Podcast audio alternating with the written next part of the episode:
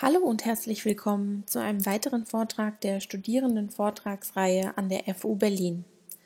Mein Name ist Carlotta Laudi und ich möchte unter dem folgenden Titel den heutigen Vortrag halten. Epistemische Gerechtigkeit in der modernen Leistungsgesellschaft, Wechselwirkung epistemischer Ungerechtigkeit und wirtschaftlich-politischer Marginalisierung. Um das Verhältnis beider Sphären zueinander beleuchten zu können, werde ich den Begriff der epistemischen Ungerechtigkeit bei Miranda Fricker erläutern und einen von David Cody vorgeschlagenen Ansatz hinzufügen. Für das bessere Verständnis der Zusammenhänge möchte ich dann einen beispielhaften Kreislauf beschreiben, der die Verbindung beider Bereiche aufzeigt. Zuletzt werde ich einen Lösungsansatz anbieten, der sich an drei von Axel Honneth benannten Arten der Anerkennung orientiert. Epistemische Ungerechtigkeit. Hierzu zunächst ein Zitat von Gail Polhaus. Epistemic injustices can therefore be understood as epistemic in at least three senses. First, they wrong particular knowers as knowers, for example by suppressing a knower's testimony, or making it difficult for particular knowers to know what is in their best interest to know. Second, they cause epistemic dysfunction, for example by distorting understanding or stymieing inquiry.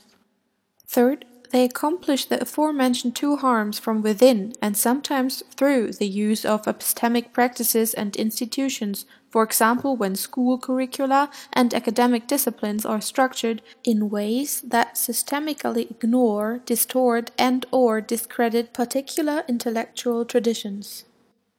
Consequently, an epistemic injustice not only wrongs a knower as a knower, but also is a wrong that a knower perpetuates as a knower and that epistemic institutions cause in its capacity as an epistemic institution. Zitat Ende.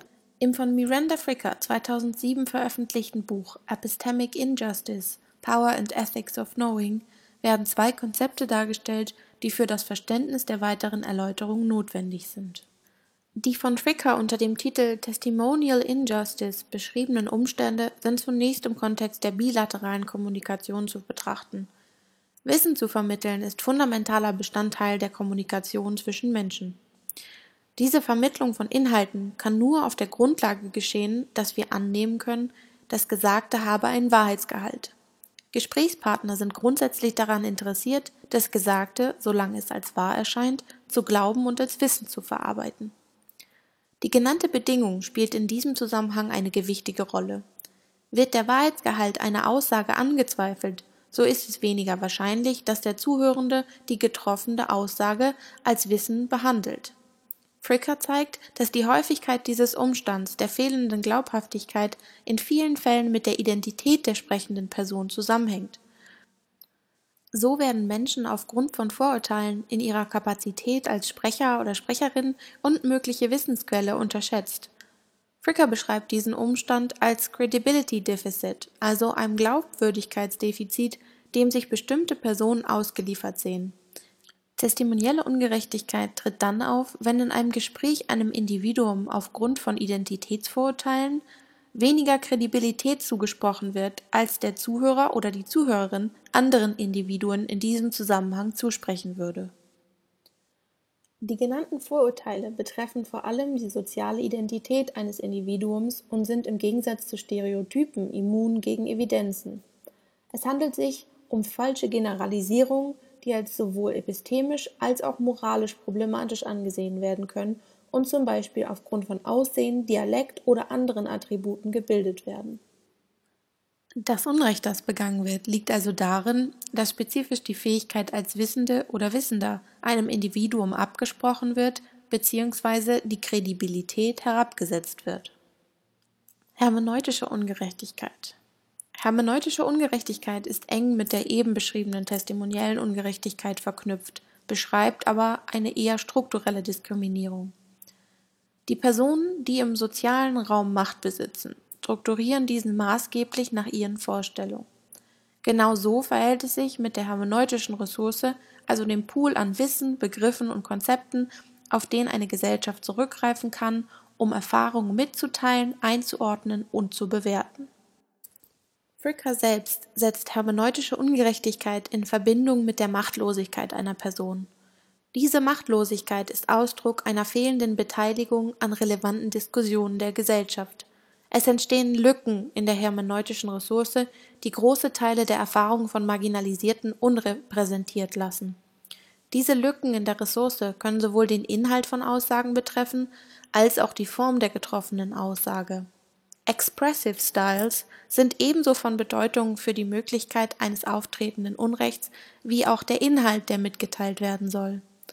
Werden Aussagen in einer besonders emotionalen Weise weitergegeben, kann dies ebenso zu Vorurteilen führen, die einen Zugang zu der hermeneutischen Ressource erschweren oder sogar unmöglich machen.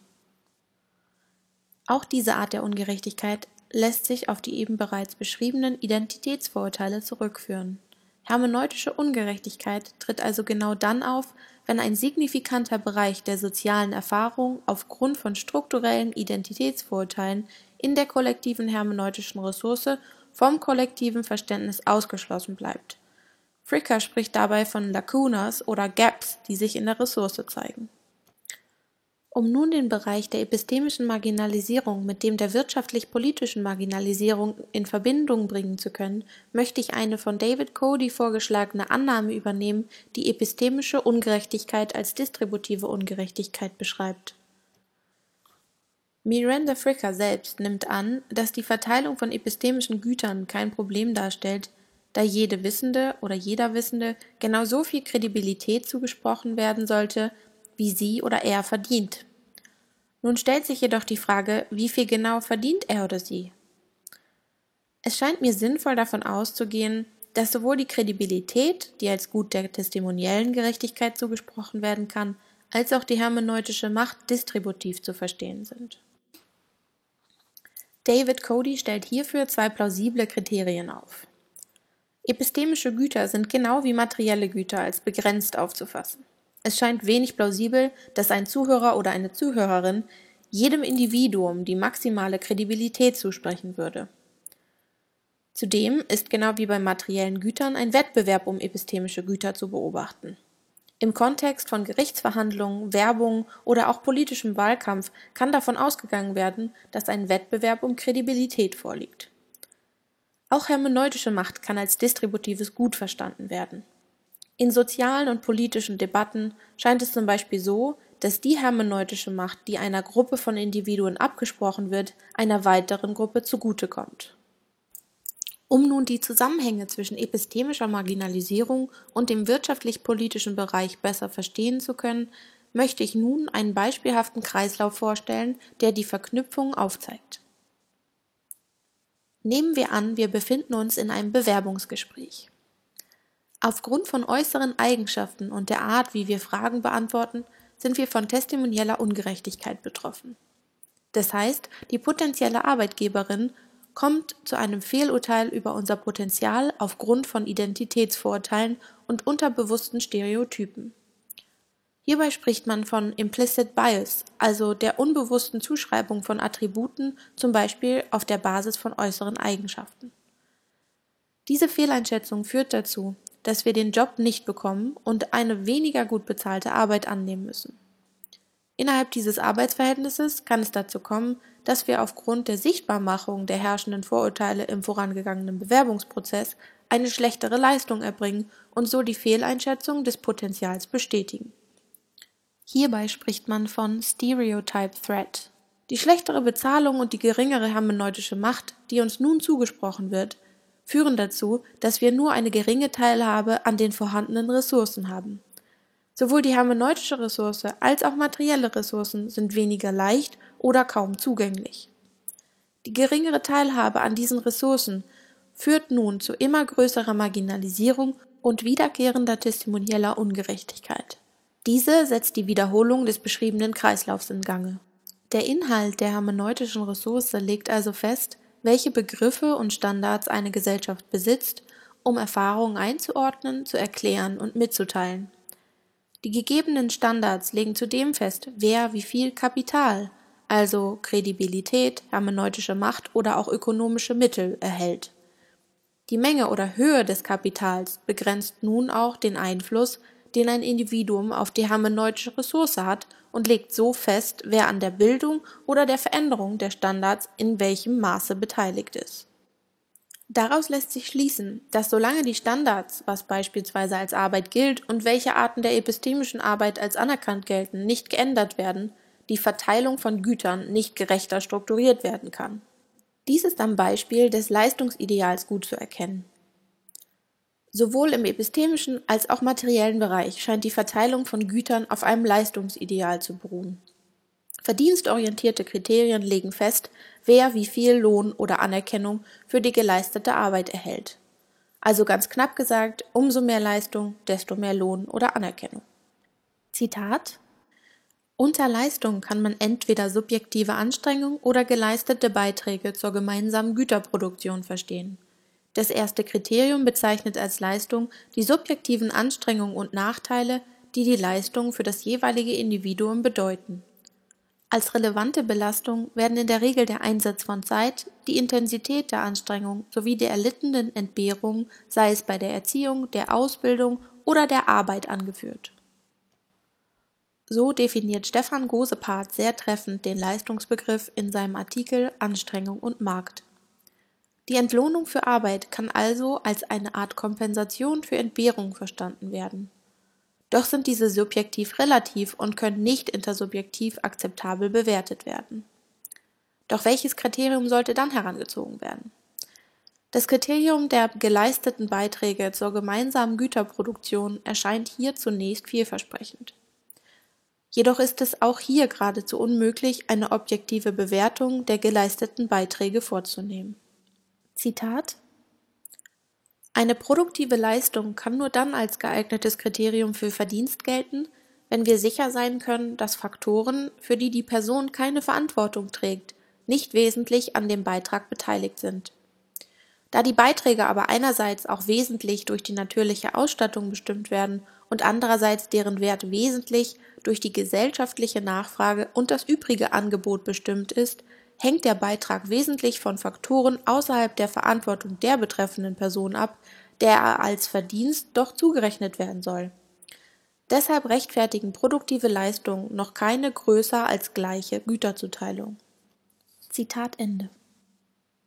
Das heißt, Verdienst oder auch Leistung kann nur dann als gerechtes Kriterium zur Verteilung angesehen werden, wenn die Bedingungen für die Leistung, soweit möglich, gleich verteilt werden. Das heißt, die Grundlage für eine auf Leistung oder Verdienst basierende Verteilung ist die Chancengleichheit, die zumindest im jetzigen Zustand nicht vorhanden scheint. Manche Individuen sind aufgrund von äußeren Umständen nicht in der Lage, die gleiche Leistung zu erbringen wie andere Individuen. So kann nicht jede oder jeder auf die gleichen Voraussetzungen zurückgreifen. Um also eine gerechte Verteilung von Gütern zu gewährleisten, muss das Leistungsideal bzw. die Grundlage dieses Ideals verändert werden.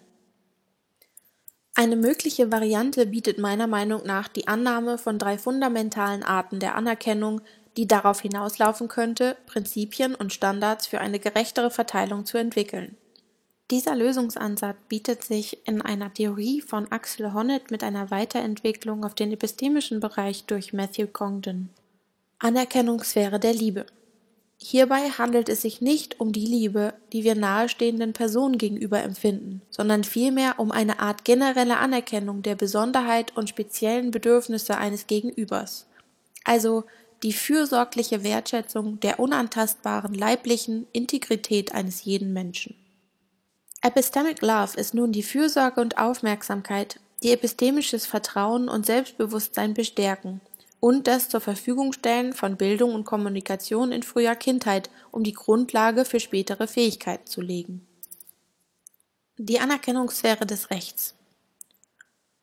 Die Zuschreibung von moralischem Wert in einem universalen, egalitaristischen Sinn, also die Achtung als Vernunftperson mit moralischen Kapazitäten. Epistemic Respect kann nun als die Zuschreibung von einem minimalen Set von sowohl Fähigkeiten als auch von Rechten und Verantwortlichkeiten für jede oder jeden Wissenden beschrieben werden. Anerkennungssphäre der Wirtschaft Anerkennung und positive Wertung von persönlichen Leistungen, Charaktereigenschaften und Beiträgen zum Wohle der Gemeinschaft und anderen lobenswerten Attributen. Epistemic Esteem kann dann als die Anerkennung von spezialisierteren Formen der epistemischen Fähigkeiten oder Leistungen beschrieben werden, die über die anderer Individuen hinausgeht. Nehmen wir also an, dass wir einem Individuum grundlegende Integrität und Potenzial zur Beteiligung an epistemischen Abläufen auf persönlicher Ebene zusprechen und den grundlegenden moralischen Wert eines Individuums als Vernunftperson bzw. als Wissende oder Wissender anerkennen. So kann auf dieser Basis eine ungleiche Verteilung von sowohl materiellen als auch epistemischen Gütern als gerecht bezeichnet werden, wenn die Anerkennung von besonderen Leistungen auf Grundlage der Chancengleichheit der Individuen stattfindet.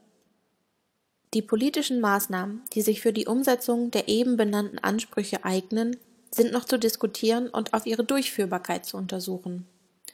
Dazu lade ich alle Zuhörer und Zuhörerinnen herzlich ein zu der Diskussion am Donnerstag, den 16.07. um 18 Uhr. Den Link zur Diskussion findet ihr auf unserer Website. Vielen Dank fürs Zuhören.